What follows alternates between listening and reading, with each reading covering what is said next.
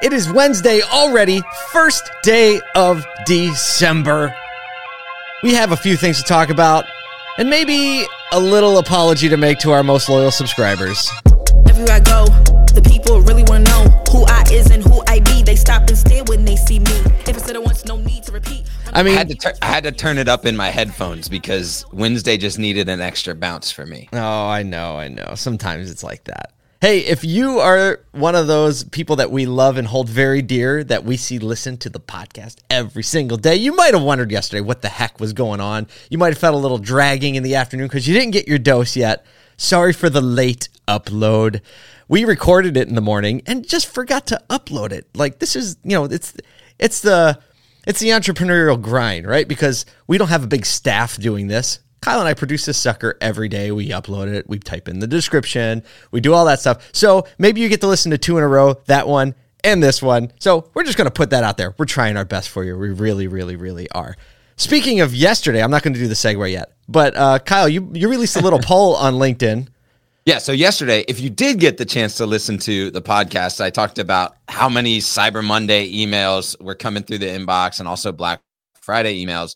And I was kind of interested to see actually what the kind of how many people actually get. And so I did a little LinkedIn poll, which if you know LinkedIn polls, everybody makes fun of them. But I thought this one was kind of appropriate. I've never made fun of them. Yeah, it's actually a research. So interestingly enough, 29% of people said they got less than 25 Cyber Monday emails, 27%. 25 to 50, and another 27% over 100. So there was 16 on the 50 to 100, but 27% of 314 voters got over 100 Cyber Monday. I got over 100. Emails. Easy. I mean, I can't tell you how many companies I got like four emails from in one day, right? Like, it's like, here's one, here's one, here's one. I think that the people that got less than 25, I would bet that there are probably also 25 important emails that they didn't get because their spam settings are too high. That could be true. You could be right. Yeah, no doubt. Or they just don't participate in retail world, which means they probably don't listen to this podcast or follow you on LinkedIn. So, yeah, one of the comments, because I started with let's do an experiment. Someone said, when's the experiment? And I just said, I just want to know which one of my friends has over 100 emails popping in there. Yeah, right. Oh, here comes the shaming. All right, we have a lot to talk about today. So, earlier in the week, we've been talking about kind of retail experience and things like that. Today, we're going to get a little bit more heady. We're going to talk about Steve Greenfield's Auto Intel Report, which has a nice little index that we're going to follow. But Kyle, big moment. You texted me and you were like, I just bought my first crypto. I finally did it. I bit the bullet. It was a whole $10 worth. Hey, for anyone wondering. Big time. Hey, Ben. Yeah. What'd you buy? What did you buy? So I bought Bitcoin on an app called Coinbase, which was recommended by you and a couple other people to me, just kind of like an entry level, get your toes wet, see how it feels. It really felt like going on Amazon and buying a trinket at this point. But it was really interesting to just kind of see like, okay, there's the fee. This is how the app feels. Here's the validation stuff that you have to go through, which is a lot different than downloading another app. Really, this is what I wish there was like a way to take screenshots without displaying all my information, but I realized like on the second screen that wasn't going to be possible. But it was really cool that really the app experience was most of what was really intriguing to me because it was so seamless, so easy to get there. Yeah. And I didn't feel at all inconvenienced, you know, like, in a juxtaposition, a massive company, Outback Steakhouse, right, that I ordered 2 weeks ago for the family, and I couldn't Apple Pay. Right? So frustrating now when I can't Apple Pay. I'm sitting at the dining room table trying to order this food for my family because we're all hungry, and it gets to the point of checkout. I can't Apple Pay, and I literally turned to my wife, and I was like, oh. We're having cereal. Right. So annoyed. Yeah. I was like, fine, forget it. Right. So I had to stand up. Breakfast for dinner. Get my wallet, is. You know, and it didn't even scan that. So then to go to juxtapose that to this app experience where I could buy crypto and see it like real-time data on the price influx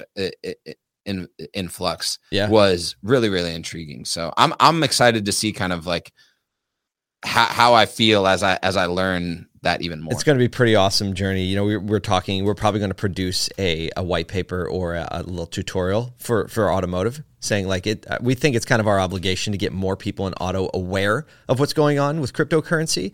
And there's no better way to learn than opening an account and buying $10 and starting to move some things around a little bit. And so, you know, we have people like Kyle who are just getting into it, Kyle is far more tech savvy than I am. But I could just have Gary Vaynerchuk to thank for helping me get set up. And so Kyle's just getting in. I've been in for a little while. And then there are people like Ben Hadley and other people in the auto industry that are like masterclass level. So maybe we'll come at it from a few different angles to try to bring you along, because regardless of, you know, whether or not you're going to trade crypto or buy, it's good to be aware, because this is what the modern mentality is. I read an article in the Wall Street Journal. Did you know, Kyle? Did you know that I... Are you a subscriber? I'm that kind of business. I'm a savvy businessman. You're a savvy business guy. And so I subscribed on Cyber Monday to the Wall Street Journal for $4 a month. But I was reading in the property report section of the Wall Street Journal about Metaverse real estate piling up record sales in two realms like Sandbox, and another one's called Decentraland. And get this. So this is about people... firms, development companies that are using cryptocurrency to buy virtual land, virtual real estate. Let me read a little excerpt right here. The interest reached a new peak on Tuesday when Republic Realm, a firm that develops real estate in the metaverse, said it paid $4.3 million for land in the world's Sandbox, the biggest virtual real estate sale publicized to date, according to the company, and the data from the website nonfungible.com, which tracks digital land sales. So they're buying digital land assets so that they can develop on them. Think retail shops, residences, and it's just the same real world real estate. Location matters, right? Because if you have a big concert venue where there are virtual concerts, then it makes sense to have the land right next to it so you can develop retail, showrooms, fashion.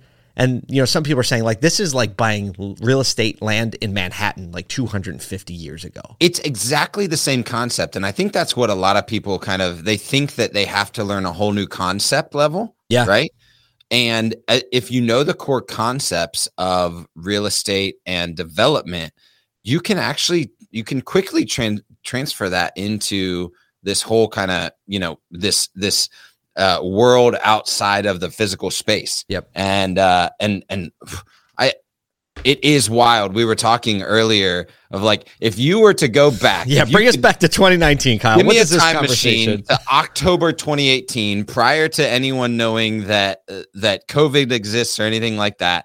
And if you could time machine that and go back and sit down with someone that's even someone that's got their eyes up, and you could say, hey, just so you know, in the next few months, there's going to be a global pandemic. And then I want to read you an article from December 2021. And it had to do with a metaverse purchase for millions of dollars in cryptocurrency. You would literally destroy their brain. People would probably call the police, put you in a straitjacket, and be like, who do you think you are? Well, and here's what's interesting is like, even to a lot of people hearing or reading that article today, there's still a level of record scratch. For sure. But there's like this, there's also a shoulder shrug. Yeah. Right? Like, it's like, par for the course. Yeah. Right. There's a record scratch, but really a shoulder shrug. Be like, well, I don't know what the kids are into these days. Right. And so I mean, gosh. And that's coming from a 27-year-old. Right. If you thought you were behind, right? Kyle's starting to realize this. Pretty soon you're going to be getting the tip from your kids. You know, I was reading the Wall Street Journal, Kyle, because I read that now. And there was an article in there. Every day since I've been subscribed, I've read the Wall Street Journal. Oh, man. But they're talking about, you know, things that my teenager told me like 3 weeks ago. It's just catching up to the Wall Street Journal in a matter of week. I'm like, oh, I kind of knew about that already. So yeah, we're all getting a little older. We're all getting a little more behind, which is why we need to fight to stay ahead and paying attention. It'll be interesting to see how this metaverse develops with, auto, right? There's definitely, people are going to want cars in the metaverse, right? So there's opportunities for real car makers and virtual car makers that it'll be, maybe one will go from being very popular in the virtual metaverse to actually making a physical vehicle. Like, can you imagine that? They build a brand on a type of vehicle, and then that brand, because it has a brand and it has a following and has a demand, then you might find someone who knows how to make one, make a car, actually acquire the virtual brand to make a real world version. And you heard it here first, people. We just said that. It is, it's literally, oh my goodness. So if Ben Hadley's listening, he's going to lose his mind right now, because it's literally the essence of market product fit, because you create the market in a non-product market or a non-physical product market, enhance that market, build the brand, and then produce the actual physical product. There's already a demand and a market. There's literally it's a turnkey demand in the physical space. I told you we were getting heady. Yesterday we were talking about Art handing me the keys, or 2 days ago, and saying, I'll take good care of this for you. Today we're floating somewhere over the horizon in the metaverse on Kyle Mountier's blockchain. So That's what we're doing today. We're floating away on Kyle Mounsier's blockchain. And this is what happens when we record, when we drop a podcast late the day before. We're all ready to go. Strong the next day. All right, let's move on to something a little more tangible, kind of. Yeah. It's Steve Greenfield has released his Auto Intel Report. If you don't get it, you should. AutomotiveVentures.com. Sign up for it. It comes once a month. And he released a new mobility index. So basically, this is a group of publicly traded mobility stocks that track the health of the mobility market. It's on fire, it's growing. And so here's the methodology from page 12. It says, comprised of a global publicly traded mobility companies weighted by market cap of each company and indexed back to $100 as of January 1st, 2015. So when you see Tesla and Toyota and Lucid, Solantis, Ferrari, right? The publics, you have Lithia and Penske. So you have this whole index. And if you look at the graph, you see how it just basically recently has completely outpaced the S&P by a substantial margin. And so check this out. But when you look at it, if you imagine this index, right, you have these companies and you have their market cap, and you're looking at them, imagine as like a block representation, and each block is the size of that company perspective to the entire graph, right? So if you have 100 valuation, then a company that's 50 from a market value size is going to be half of what you're looking at. So when you look at this block, all you see staring at you is a big Tesla logo, which represents half of the entire index. And I was like, dang. Yeah. You know what I find really interesting about this is historically, automotive has been well outpaced by specifically tech companies, right? And if you look at the S&P, it is largely comprised of tech companies because they are the high growth companies, right? Yep.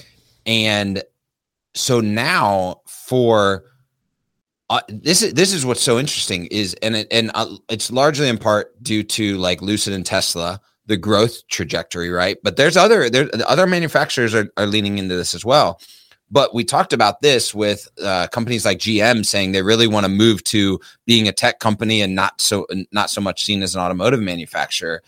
That what's happening is automotive mobility is actually seeing tech returns, and not just seeing retail product returns, and that's evidenced in its outpacing of the S&P 500, which is largely comprised of tech companies.